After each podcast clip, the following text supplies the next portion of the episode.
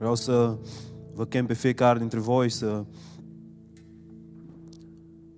ascultați ceea ce Dumnezeu a pus pe inima mea în această dimineață.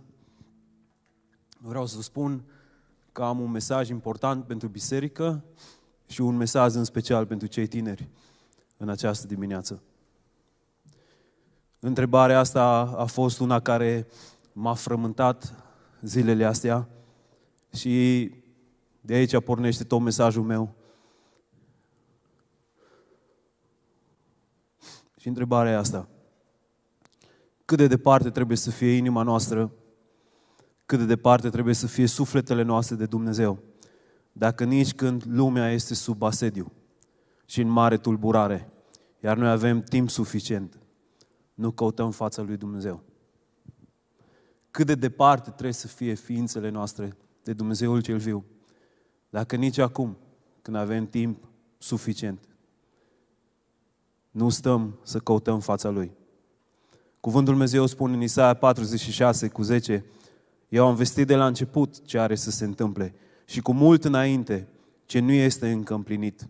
Eu zic, hotărârile mele vor rămâne în picioare și îmi voi aduce aminte ca să îndeplinesc toată voia mea.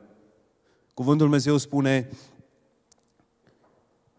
eu am vestit de la început ce are să se întâmple și în lucrurile de început, în ceea ce spune Dumnezeu în primele capitole din Scriptură, stă încriptate lucruri care țin de sfârșit.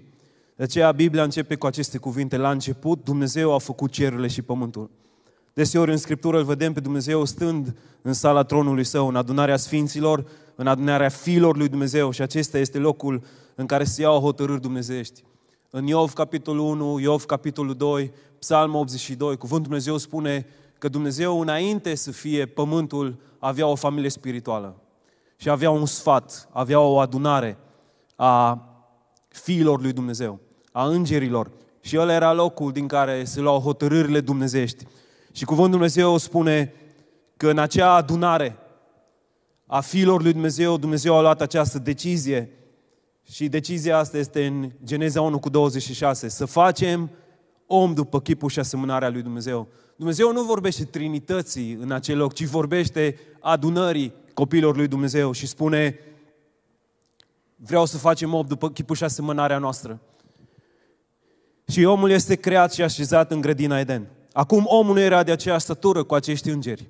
Cuvântul Lui Dumnezeu îi numește pe acești îngeri, fia lui Dumnezeu și Elohim, sau Dumnezei. Dacă uitați Psalm 82, versetul 1, versetul 6, spune că aceștia erau Elohim, erau Dumnezei. Nu erau ca și Dumnezeu, nu aveau statura lui Dumnezeu, dar erau îngeri de o statură înaltă. Și Psalm 8 spune că Dumnezeu ne-a creat pe noi mai prejos decât îngerii. Dar cu toate că Dumnezeu ne-a creat mai prejos decât îngerii, adică nu suntem de statura lor, Dumnezeu i-a dat autoritate omului peste întreg pământul. Și părerea mea este că aici se întâmplă ceva în lăuntru uneia dintre heruvim, numit Lucifer, care din dorința de a fi ca și Dumnezeul se duce pe om ca să-i fure autoritatea. Și aici are loc prima revoltă împotriva lui Dumnezeu. Heruvimul se întrupează într-un șarpe și îl face pe om să calce porunca lui Dumnezeu de a mânca din pomul cunoștinței binelui și răului și cât de bine știm noi lucrul ăsta. Ezechiel 28 spune că acest heruvim locuia în Eden. Acest heruvim locuia în Eden și îl ispitește pe om pentru a-i fura autoritatea, pentru că vrea să fie ca și Dumnezeu. Și omul cade în păcat și știm istoria acestui lucru. Și Dumnezeu vine să judece, să judece pe cei implicați în această aventură sau acțiune. Și șarpele este judecat, Lucifer este judecat, bărbatul este judecat, femeia este judecată. Și vreau să vă citesc cuvintele Scripturii, spune Domnul Dumnezeu a zis șarpelui, Fiindcă ai făcut lucrul acesta, blestemat ești tu între toate vitele și între toate fiarele de pe câmp, în toate zile vieții tale să te tirăiești pe pântece și să mănânci țărână. Asta este pediapsa acestui animal, acestei viețuitoare, șarpele.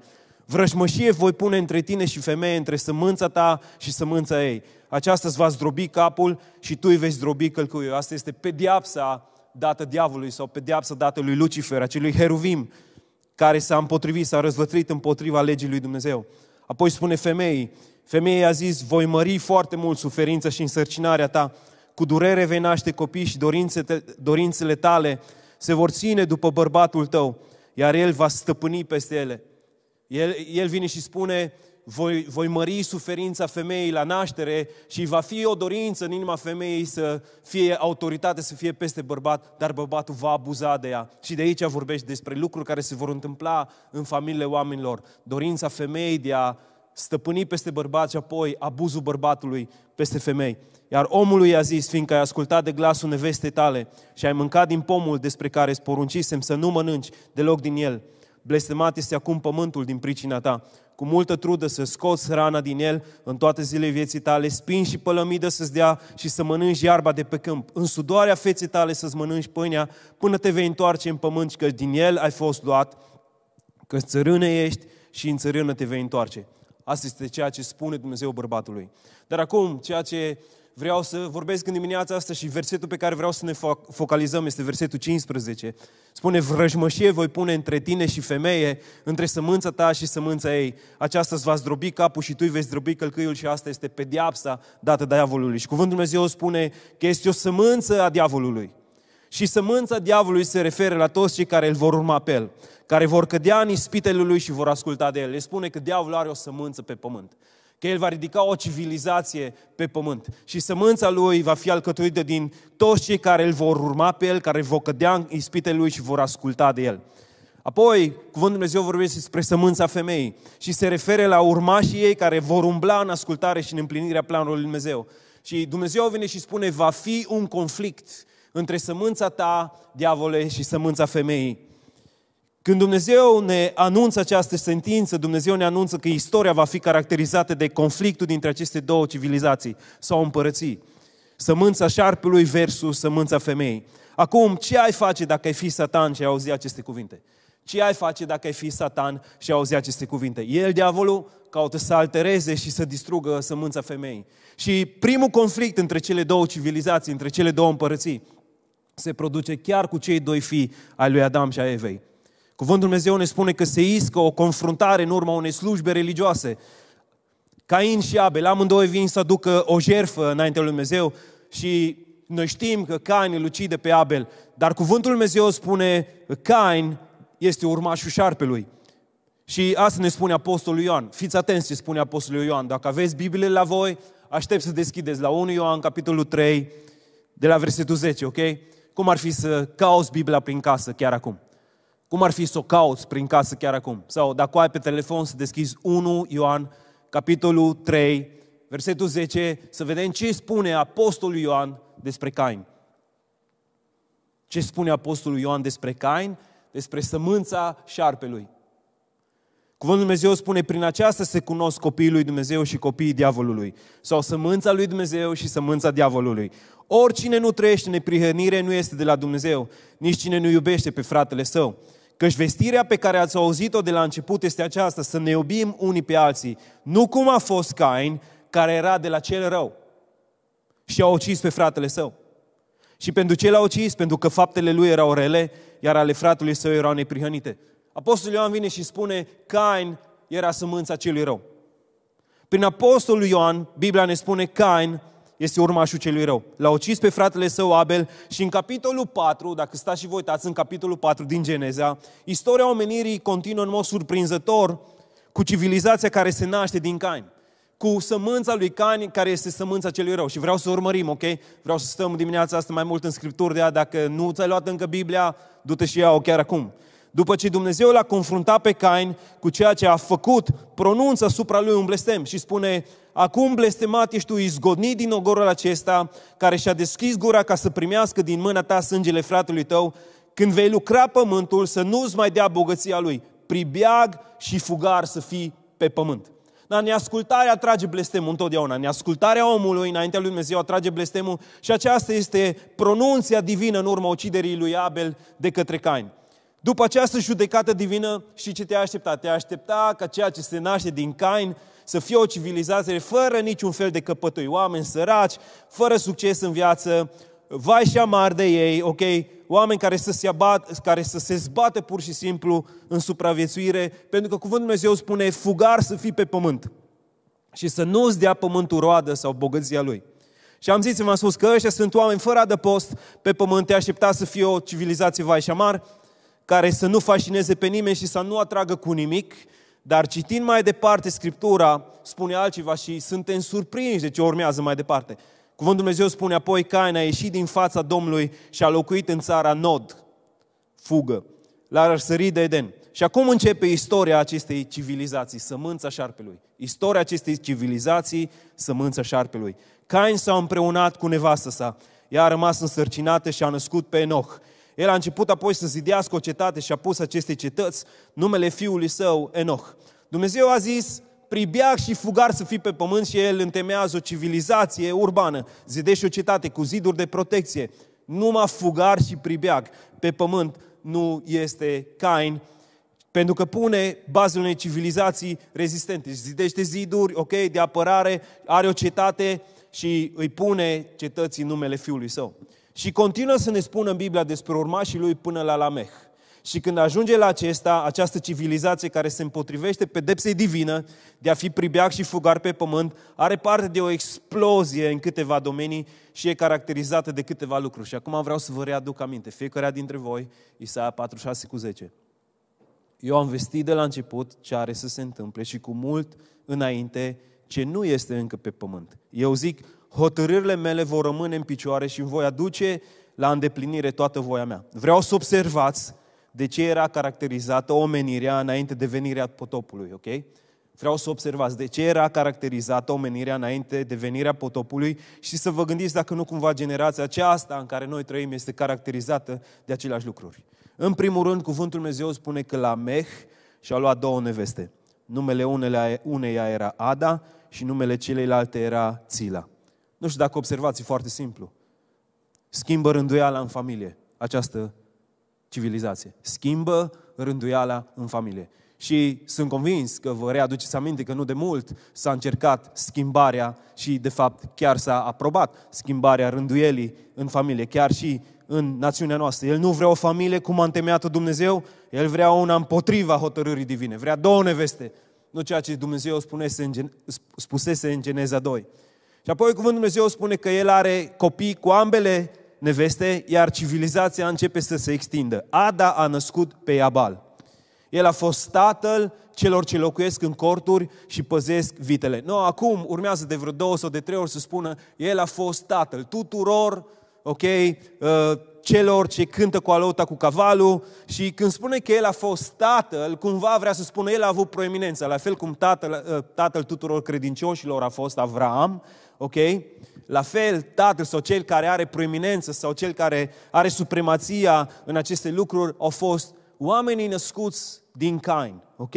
Și vine și spune în primul rând, în primul rând despre faptul că a avut supremația în construcții. Prima dată, prima construcție făcută de om care este menționată în Scripturi este aici. Este aici cortul, ok? Și a avut suprema, supremație în lucrul ăsta, ok? Poți să spui dacă vrei că din familia lui au fost dezvoltatori imobiliari, ok, fără referire la cineva anume din biserica noastră, dar ei au fost pur și simplu cei care au avut monopol acestor lucruri și industriei cărnii. Bun?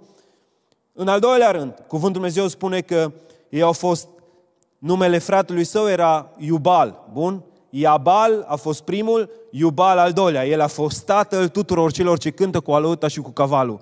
Deci pe lângă asta este o civilizație culturală a muzicii care inventează instrumente și vreau să știți că nu-i de neglijat acest aspect care e spus aici în Cuvântul Dumnezeu, deoarece muzica în ziua de astăzi are cea mai mare influență la nivelul minții și inimii oamenilor.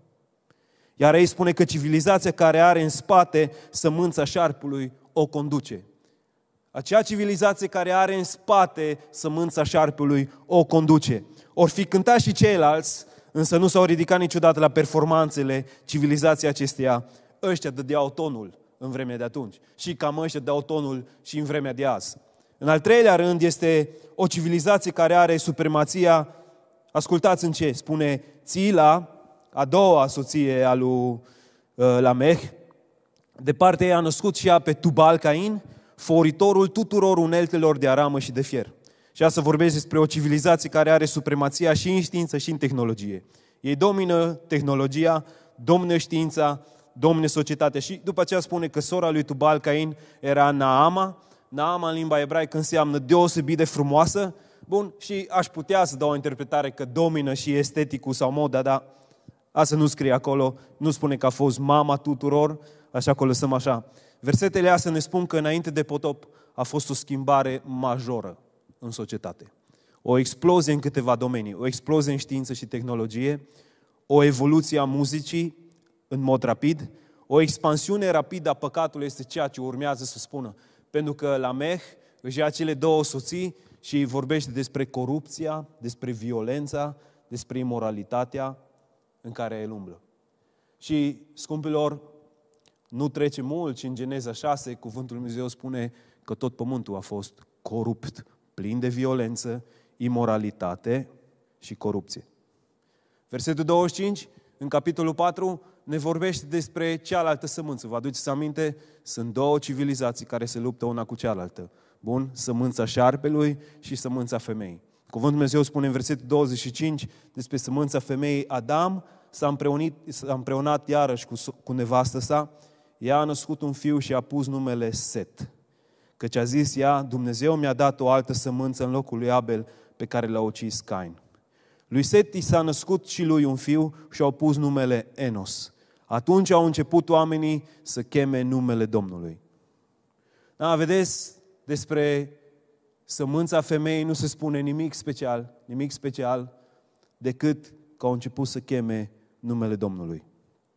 Cam asta a caracterizat civilizația seminței femeii, au început să cheme numele Domnului. Acum, nu știu dacă sunteți conștienți, dar suntem în vremuri aproape identice ca cele de atunci. Și este o vreme în care, sincer să fiu, nu știu oamenii din biserică din care civilizația face parte și vă spun de ce. E o confruntare între două seminții pe întreg pământul, chiar dacă este una invizibilă, chiar dacă este una făcută în mod subtil. Când oamenii au început să cheme numele Domnului această civilizație mesanică, din care se naște Mesia, Fiul lui Dumnezeu care zdrobește capul șarpelui. A înțeles nevoia lor de Dumnezeu și au adus viața și au aliniat-o la revelația Scripturilor. Două civilizații. Una care are supremație în tehnologie și știință, în muzică și cultură, în construcții, arhitectură, în corupție, violență și apoi una care cheamă numele Domnului. Știți ce este interesant?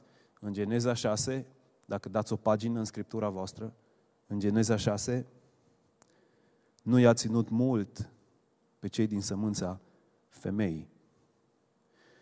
Geneza 6 spune că Domnul a văzut că răutatea omului era mai mare pe pământ și că toate îndocmirile gândurilor din inima lui erau îndreptate în fiecare zi numai spre rău. Dumnezeu s-a uitat spre pământ și iată că pământul era stricat, căci orice făptură își stricase calea pe pământ.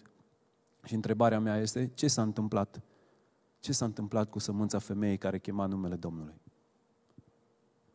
Ce s-a întâmplat cu sămânța femeii care chema numele Domnului? Pentru că Cuvântul Dumnezeu spune că nu s-a mai găsit decât unul singur să fie neprihănit cu inima curată înaintea lui Dumnezeu și acela a fost noi. Nu știu dacă voi înțelegeți, dar versetul 7 din Geneza 6 și este un lucru pe care noi creștinii ar trebui să-l, să simțim adânc în inimă în ziua de azi. Adânc în inimă în ziua de azi. Spune că lui Dumnezeu i-a părut rău că l-a creat pe om.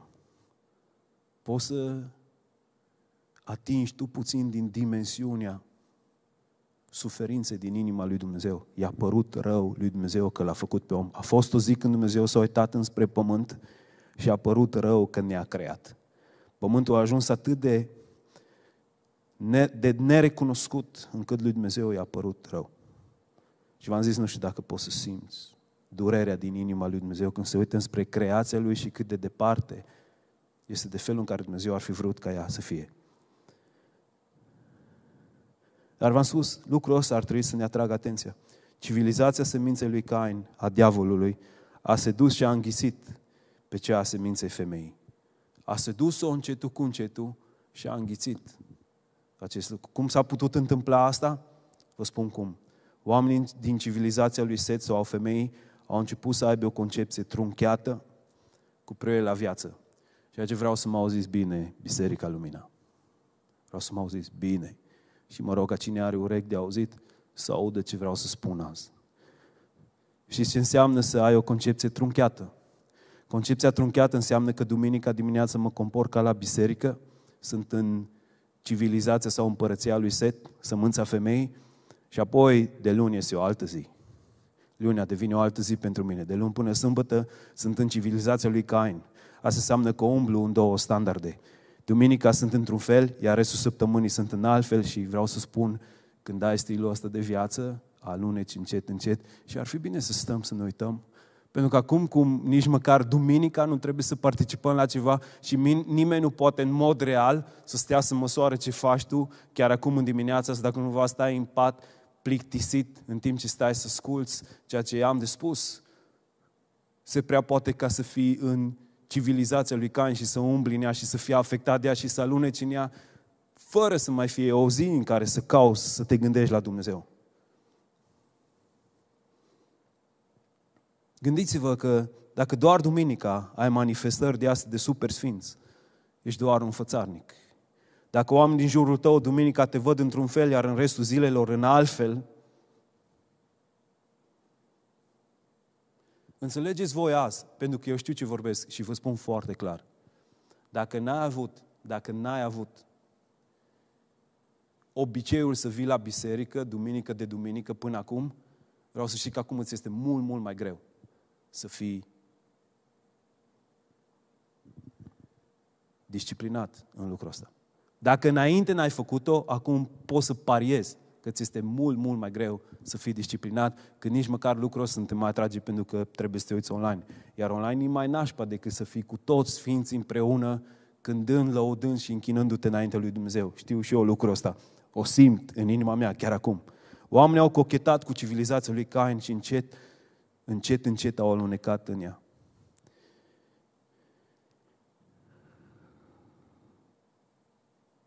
Acum vreau să vă spun lucrul ăsta foarte clar și direct.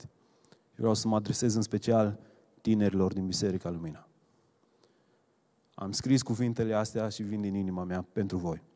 Dragi tineri, și când spun în tineri, mă adresez în special celor între 14 și 40 de ani. Sincer, nu știu dacă mă mai aveți la inimă sau dacă slujirea mea mai este benefică pentru voi. Nu știu dacă mai auziți ceea ce eu vă spun, și puneți în inima voastră sau dacă mă prețu- sau mai prețuiți mesajele mele. Săptămâna aceasta m-am îndoit puternic cu privire la acest lucru și m-am gândit că e din vina mea și că poate ar fi timpul să mă retrag din lucrare. În ultima vreme, majoritatea dintre voi, sincer, nu vă simt nici aproape de mine, nici aproape de Dumnezeu și am o mare, mare povară în inimă cu privire la voi. Zilele astea am decis să pun deoparte între 8 și 10 ore pe zi pentru a investi în special în voi. Nu știu cât de mult ați apreciat asta, însă vreau să știți cât de mult îmi pasă de voi și cât de mult vă iubesc. Vreau să știți, în primul rând, că studiul pe care îl facem pe 1 Tesaloniceni îmi ia între 8 și 10 ore pe zi și pe lângă mine, pe lângă mine, îi Emilia care face un afiș în fiecare zi, îi Cristi care editează video în fiecare zi, îi Sami care face sunetul în fiecare zi, îi Sebi care urcă filmulețul pe diferite platforme în fiecare zi și lucrul ăsta însumat împreună ne mai ia cel puțin 5 ore. Cel puțin 5 ore. Asta din dragoste și din preocupare pentru voi, pentru nimic altceva. Simt o mare povară deoarece nu știu dacă înțelegeți vremurile în care trăim și cât de departe trebuie să fie sufletele noastre de Dumnezeu, dacă nici când lumea este sub asediu, noi nu avem timp suficient ca să căutăm fața lui Dumnezeu. Înțelegeți voi? Și aici când vă spun, vă spun sincer, din toată inima și am fost sub cercetarea lui Dumnezeu zilele astea, înțelegeți voi că în câteva zile, unii dintre noi, am putea să nu mai fim. Înțelegeți voi că ăsta ar putea fi ultimul meu mesaj pentru voi. Săptămâna asta au plecat câțiva oameni ai lui Dumnezeu de pe pământ și urmează o săptămână când mult mai mulți vor simți gustul morții. Nu-i profetic lucrul ăsta, dar se va întâmpla. Mult mai mulți vor simți gustul morții cum ți-ai petrecut timpul săptămâna asta, arată, vorbește, este un semn al locului în care tu ești. Și ce mă sperie? Și ce mă sperie pe mine cel mai tare? Dacă astea sunt vremurile sfârșitului, vreau să vă spun adevărul din Scripturi. Asta este doar începutul începutului din punct de vedere biblic și vreau să vă citesc câteva versete. Cuvântul Dumnezeu spune Matei 24, versetul 6, veți auzi de războaie și vești de războaie, vedeți să nu vă înspăimântați, că toate aceste lucruri trebuie să se întâmple, dar sfârșitul nu va fi atunci. Un neam se va scula împotriva altui neam, o împărăție împotriva alte împărății și pe alocurile vor fi cu tremure de pământ, foamete și epidemii sau pandemii. Și apoi Domnul Iisus spune, dar toate aceste lucruri nu vor fi decât începutul durerilor. Vreau să știți că pandemiile nu vestesc decât începutul durerilor. Dacă vreți să înțelegeți ce va veni cu adevărat pe pământ și sincer, nu știu dacă suntem aici sau nu suntem în locul acesta, dar dacă vreți să știți cu adevărat ce va veni pe pământ, pe care probabil voi îl veți popula, în Apocalipsa spune că vor urma mult, mult mai multe lucruri, iar oamenii tot nu se vor pocăi. Sincer, m-am cutremurat săptămâna asta când am stat și m-am uitat în Apocalipsa 9 la urgiile care vin pe pământ și cuvântul Dumnezeu repetă în mod constant. Tot nu s-au pocăit. Tot nu s-au pocăit. Ce trebuie să se întâmple pe pământ ca tu să începi să iei în mod serios lucrurile. În Matei spune mai departe despre ceea ce am vorbit în această dimineață. În adevăr, cum era în zilele dinainte de potop, când mâncau și beau, se însurau și se măritau până în ziua când a intrat noi în corabie și n-au știut nimic până când a venit potopul și a luat pe toți, tot așa va fi și la venirea Fiului omului. Cum era în zile dinainte de potop, când mâncau și beau, se însurau, se măritau până în ziua când a intrat noi în corabie, n-au știut nimic. Până când a venit potopul și a luat pe toți, tot așa va fi și la venirea Fiului omului. Au trăit în nepăsare. N-au știut ce e în inima lui Dumnezeu, n-au înțeles că sunt atât de corupți în inimile lor încât Dumnezeu e gata să termine cu ei. Trăiau cum se trăiește prin multe biserici azi. Și eu vreau ca voi să fiți diferiți. Duminica cu adunarea, iar în rest, ca și fii ai celui rău. Se uitau la noi care construiau o corabie și își băteau joc de el, deoarece nu văzuseră niciodată ploaie pe pământ. 120 de ani. Și să știți, chiar m-am gândit foarte serios la a face altceva. Și vă spun ce m-a încurajat. Asta m-a încurajat. 120 de ani. Noi a propovăduit chiar dacă nu s-a pocăit nimeni. 120 de ani omul ăsta a vorbit Evanghelia și n-a avut niciun rezultat. 120 de ani a vestit acest mesaj, dar să știți că acest mesaj a fost înregistrat înaintea tronului lui Dumnezeu împotriva tuturor celor care l-au auzit și n-au luat aminte. De asta e important ca să spunem, indiferent ce răspuns dau oamenii. Asta e ceea ce m-a încurajat pe mine. Moise a, ă, pardon, noi a vorbit 120 de ani. La nimeni. 120 de ani. Și un al doilea lucru de care l-am auzit pe un om al Dumnezeu vorbind când a fost într-un context al dezamăgirii în care și eu m-am aflat, pentru că n-am mai simțit, sincer, n-am mai simțit inima tinerilor, în special din Biserica Lumina. Mi-au adus aminte de lucrul ăsta, că biserica este acum în șantier. Și când o lucrare este în șantier, nu vezi decât molov, moloz, sârme, materiale, chestii și totul arată nașpa, pentru că e în construcție. Și biserica este în construcție, este în șantier. Biserica adevărată, slăvită, glorioasă a lui Dumnezeu va fi când vom sta înaintea lui Dumnezeu. Acum e o biserică plină de bebeluși, e o biserică plină de oameni încăpățânați, frustrați, revoltați, răzvrătiți, care se împotrivesc autorităților, care se împotrivesc lui Dumnezeu, care vor să trăiască după capul lor și o biserică în construcție. Și oamenii lui Dumnezeu trebuie să stea, să sufere, să plângă, să caute fața lui Dumnezeu, să se smerească, să se pocăiască înaintea Lui în dreptul lor, să facă tot ceea ce e posibil, să le spună mesajul lui Dumnezeu. Și asta e ceea ce noi suntem chemați să facem și să știți lucrul ăsta. Chiar m-a încurajat. Dar, scumpilor, eu nu îmi doresc pentru voi. Să fiți oameni care auziți în mod constant și să nu mai aveți urechi care aud. E timpul să sunăm din trâmbiță în Sion. E timpul pentru o sfâșiere a inimii, e timpul să renunțăm la golănia asta spirituală și să ne zidim o corabie. Asta spune Dumnezeu lui Noe. Dumnezeu îi spune lui Noe, făți o corabie. Făți o corabie. Asta este ceea ce Dumnezeu vrea pentru fiecare din Biserica Lumina. Făți o corabie. E timpul să zidești o corabie și când vorbim de zidirea unei corăbii, nu mă refer să te apuci și să iei materiale și să-ți faci eu ce uh, lucrare pe acasă. Nu, nu, nu. Să-ți faci o corabie înseamnă să te duci în acel loc al intimității, singurul loc în care poți să ai siguranță, în brațul lui Dumnezeu în aceste zile. Singurul loc care te poate păzi, singurul loc care poate să facă ca lucrurile să fie diferite pentru tine, pentru viața ta, e să zidești o corabie, o corabie în acel loc al intimității cu Dumnezeu. Și vreau să vă chem, și asta este anunțul și chemarea mea pentru toată biserica, vreau să zidim fiecare dintre noi o corabie. Și anunțul este, vreau să facem un lans de rugăciune 24 din 24 în toată săptămâna care urmează, începând din după miaza asta, o să fie liste în care te poți pune acolo ca să te rogi. E o vreme în care oamenii au nevoie să audă glasul lui Dumnezeu și scumpilor, rugăciunea face mult mai mult decât ne putem noi imagina. Oamenii caută să facă lucruri, dacă nu te scapă Dumnezeu, nu te poate scăpa nimic. Poți să ai provizii pentru sute de ani, pentru mii de ani, dacă Dumnezeu nu te scapă, dacă Dumnezeu nu te păzește, nu te poate păzi și scăpa nimic. E timpul să-ți pui viața în rânduială, e timpul să te rogi, e timpul să faci o corabie.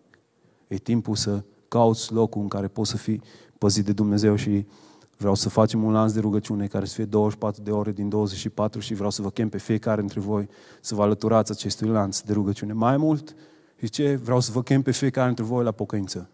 Dacă este cineva în familia ta care are nevoie de Dumnezeu, dacă este cineva în familia ta care nu are o relație cu Dumnezeu, dacă este cineva în familia ta care n-a făcut un legământ cu Dumnezeu, acum ai timpul să te pocăiești, acum ai timpul să nu mai fii parte din sămânța celui rău, acum ai timpul să te aliniezi la planul și la voia lui Dumnezeu ca să fii scăpat. Niciunul dintre noi nu știm, eu nu știu. Eu nu știu dacă voi mai fi ei săptămâna viitoare. Chiar nu știu lucrul ăsta. Și tu nu știi ce se va întâmpla săptămâna asta, nici cu tine, nici cu familia ta, nici cu părinții tăi, nici cu bunicii tăi, habar n-ai ce se poate întâmpla.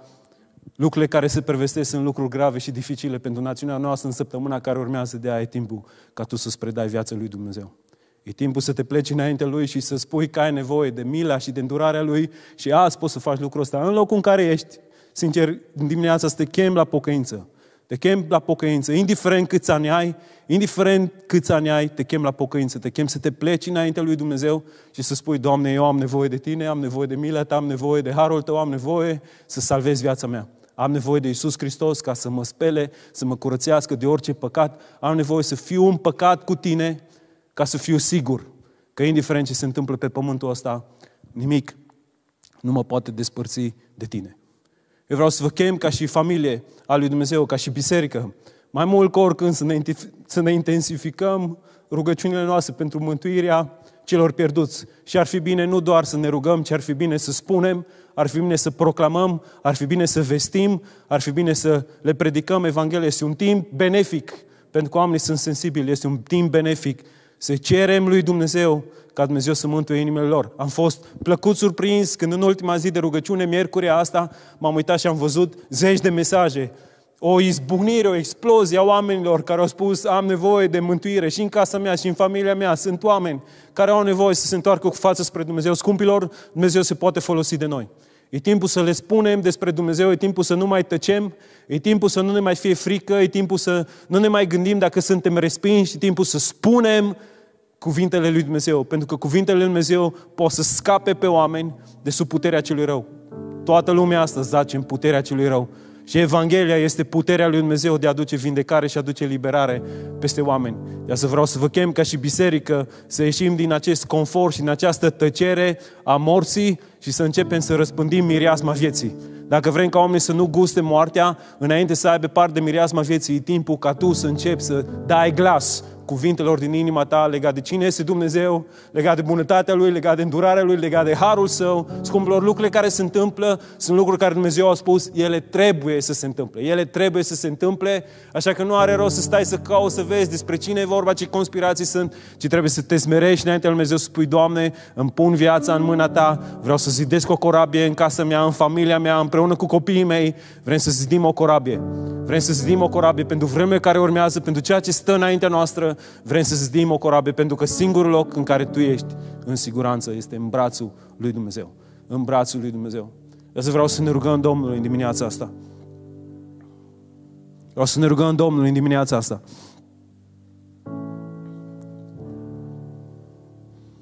Dacă ai în casă ta copii, părinți, care au nevoie de Dumnezeu, e timpul ca tu să faci o chemare pentru ei. E timpul să faci o chemare pentru ei. Nu aștepta să vină pastorul să facă chemare. E timpul ca tu să faci o chemare pentru ei. Să le spui azi, știți ce? Haideți la pocăință. Haideți la pocăință. Vă chem la schimbare. Vă chem să vă puneți viața în rânduială. Dumnezeu există, Dumnezeu vă iubește. Dumnezeu vrea să vă scape. cheamă la pocăință pe cei din casa ta. Spune-le, spune-le tu, fă tu chemare pentru ei. E timpul să dăm glas a ceea ce este dorință din inima noastră ca ei să fie mântuiți, să fie scăpați, să fie salvați. Scrie-le un mesaj, dacă sunt neamuri ale tale, verișori, unchi, mătuși, scrie-le un mesaj. Caută să vezi cum sunt, caută să vezi ce fac și apoi vorbește-le despre dragostea, îndurarea lui Dumnezeu și despre faptul că Dumnezeu este Dumnezeu care este stăpân peste toate lucrurile și cheamă toate națiunile și toate popoarele și toți oamenii să vină la mântuire, să vină la pocăință, să vină la schimbare. Dă glas la ceea ce e în inima ta în zilele astea. Nu mai sta tăcând, ok, fiind într-un spirit de condamnare, că Dumnezeu nu se poate folosi de tine. Dacă tu știi că n-ai fost integru față de ei, ce rezertare înainte lui Dumnezeu și trăiești diferit. Nu lăsa ca în inima ta să aluneci și să fii mai degrabă din sămânța lui Cain decât din sămânța femeii. Pentru că, scumpilor, noi suntem într-un conflict cu lumea aceasta. Noi nu aparținem acestei lumi. Noi avem alte valori. Stăm pe alte lucruri. Dacă ai căzut în valorile acestei lumi și dacă pur și simplu te complaci în ele, e timpul să-ți îndrepți viața, e timpul să faci o corabie. E timpul să te oprești. E timpul să dai la o parte păcatul din viața ta. E timpul să te sfințești, să te curățești. E timpul să trăiești diferit. E timpul să iei decizii radicale. E timpul să iei decizii radicale. E timpul să iei decizii radicale. E timpul să ne sfâșiem inimile înaintea Domnului. Căci Domnul este singurul care poate să ne scape. Și din toată inima pot să spun lucrul ăsta ce spune în Daniel 3. Și chiar dacă Domnul nu ne va scăpa, nu ne vom pleca genunchiul în fața Dumnezeilor acestei lumi. Căci dacă trăim, pentru El trăim, dacă murim, pentru El murim, deci fie că trăim, fie că murim, noi suntem slujitori ai Domnului. De aceea nu ne temem, indiferent ce va fi în, viață, în fața noastră, că suntem bine încredințați, spune Pavel. Că nici moartea, nici îngerii, nici coronavirus, nici nimic altceva nu ne poate despărți de dragostea lui Dumnezeu care este pentru noi. Și chiar dacă lucrurile sunt dificile, toate lucrurile în cosmosul acesta lucrează împreună spre binele celor ce îl iubesc pe Dumnezeu. Chiar dacă poate acum nu înțelegem, va veni o zi când vei înțelege de ce s-a întâmplat ce s-a întâmplat. Dumnezeu îți va descoperi, îți va vorbi, îți va arăta și vei înțelege că toate lucrurile astea au avut un scop în planul cosmic al lui Dumnezeu de a schimba vieți, de a întoarce oameni cu față înspre El, de a ne trezi la viață. Mă rog să nu fim ca cei din generația lui Noe, tinerilor. Asta e rugăciunea mea, asta a fost rugăciunea mea toată săptămâna pentru voi. Să nu fim ca cei din generația lui Noe, care au umblat într-un spirit al bagiocurii, care n-au auzit glasul lui Dumnezeu, care și-au continuat viața, care au stat pur și simplu în nepăsare. Și vă spun cum ar fi în generația lui, cum, cum ar fi oamenii în generația noastră. Toată ziua, toată ziua, cu mintea la orice altceva decât la Dumnezeu. Că e Netflix, că jocuri pe, pe televizor, că sunt alte lucruri, toată ziua în orice altceva decât gândul la Dumnezeu. Asta generație care are nevoie de schimbare, care are nevoie să vină cu fața spre Dumnezeu. O generație care nu mai gândește rău și face rău. O generație care nu mai umblă în imoralitate. O generație care caută pe Domnul.